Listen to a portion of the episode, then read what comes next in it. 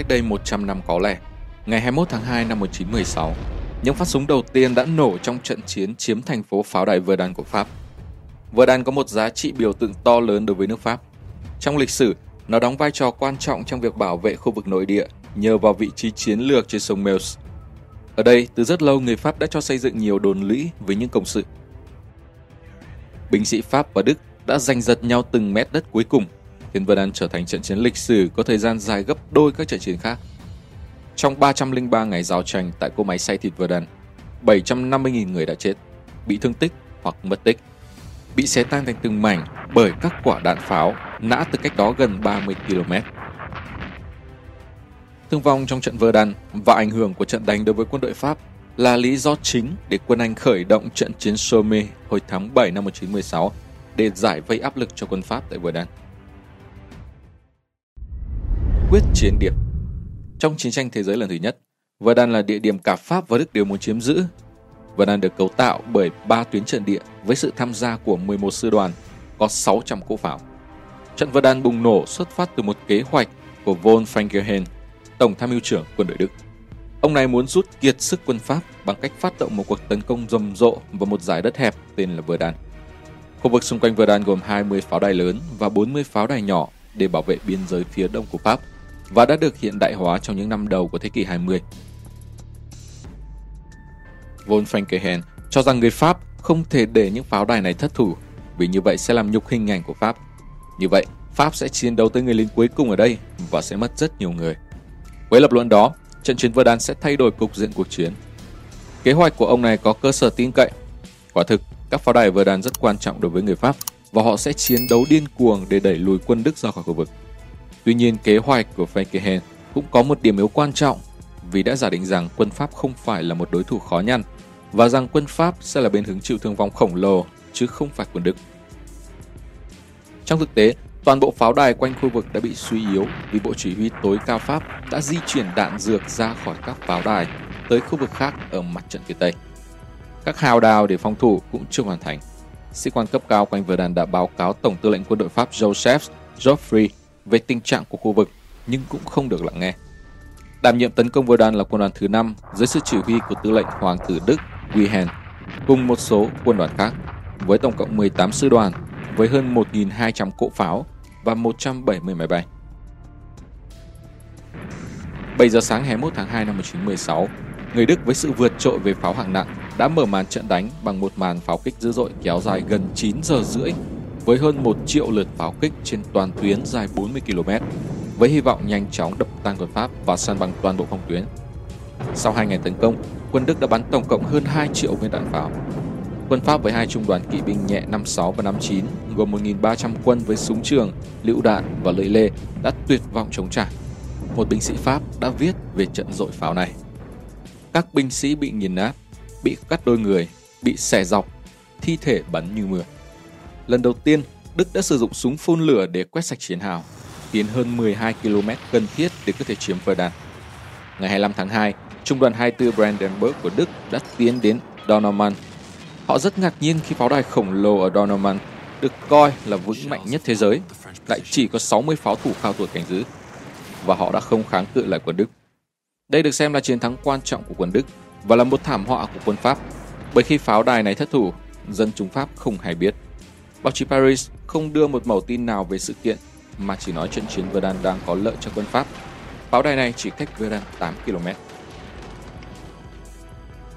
Ngày 27 tháng 2, quân Đức bắt đầu tấn công vào làng Dormant nhưng liên tục bị đẩy lùi.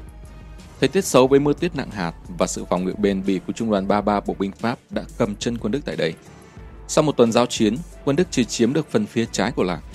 Điều này giúp cho quân Pháp kịp chuyển 90.000 quân và 23.000 tấn vũ khí ra đến Verdun qua tuyến đường giữa Baledac đến Verdun. Trong thực tế, khó có thể gọi đây là con đường. Nó chỉ rộng hơn 6 mét và các phương tiện hầu như chỉ có thể đi nối đuôi nhau.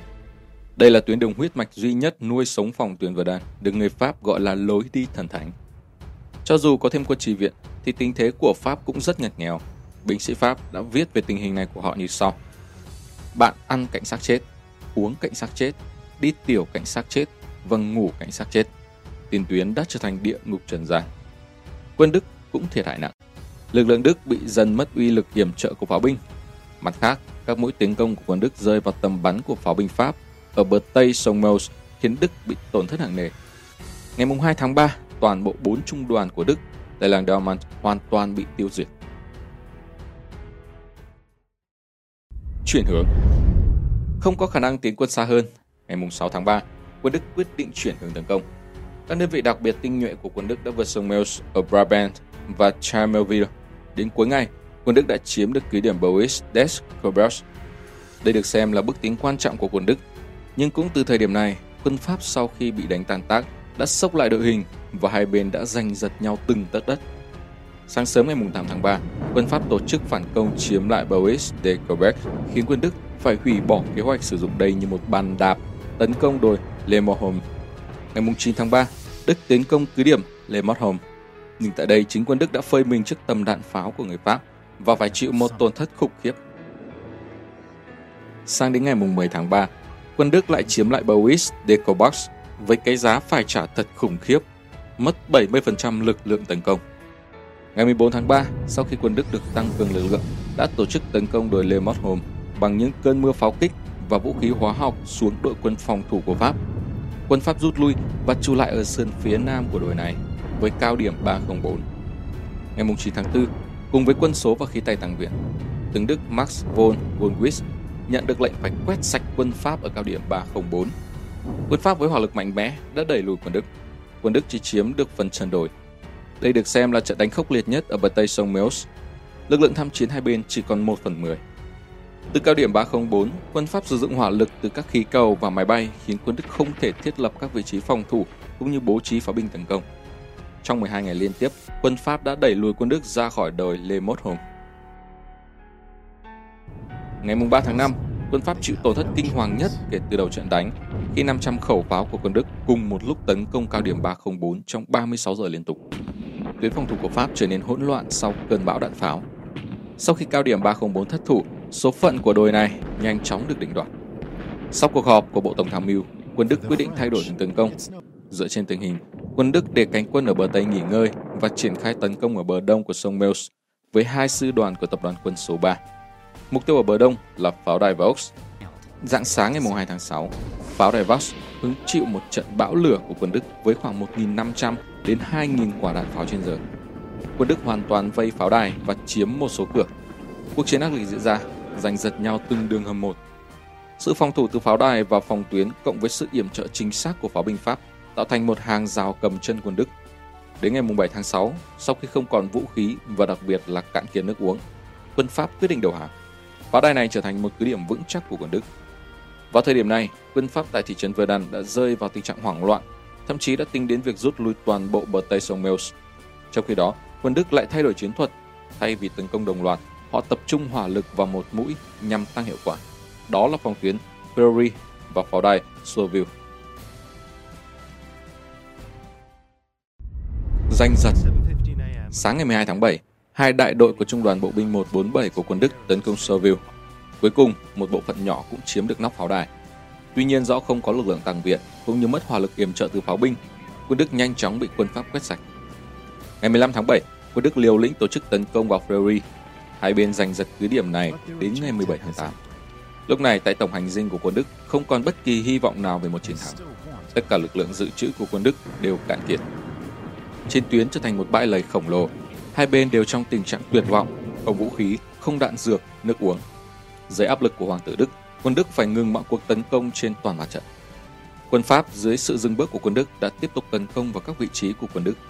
Sáng ngày 4 tháng 8, quân Pháp tổ chức tấn công vào pháo đài Vaux.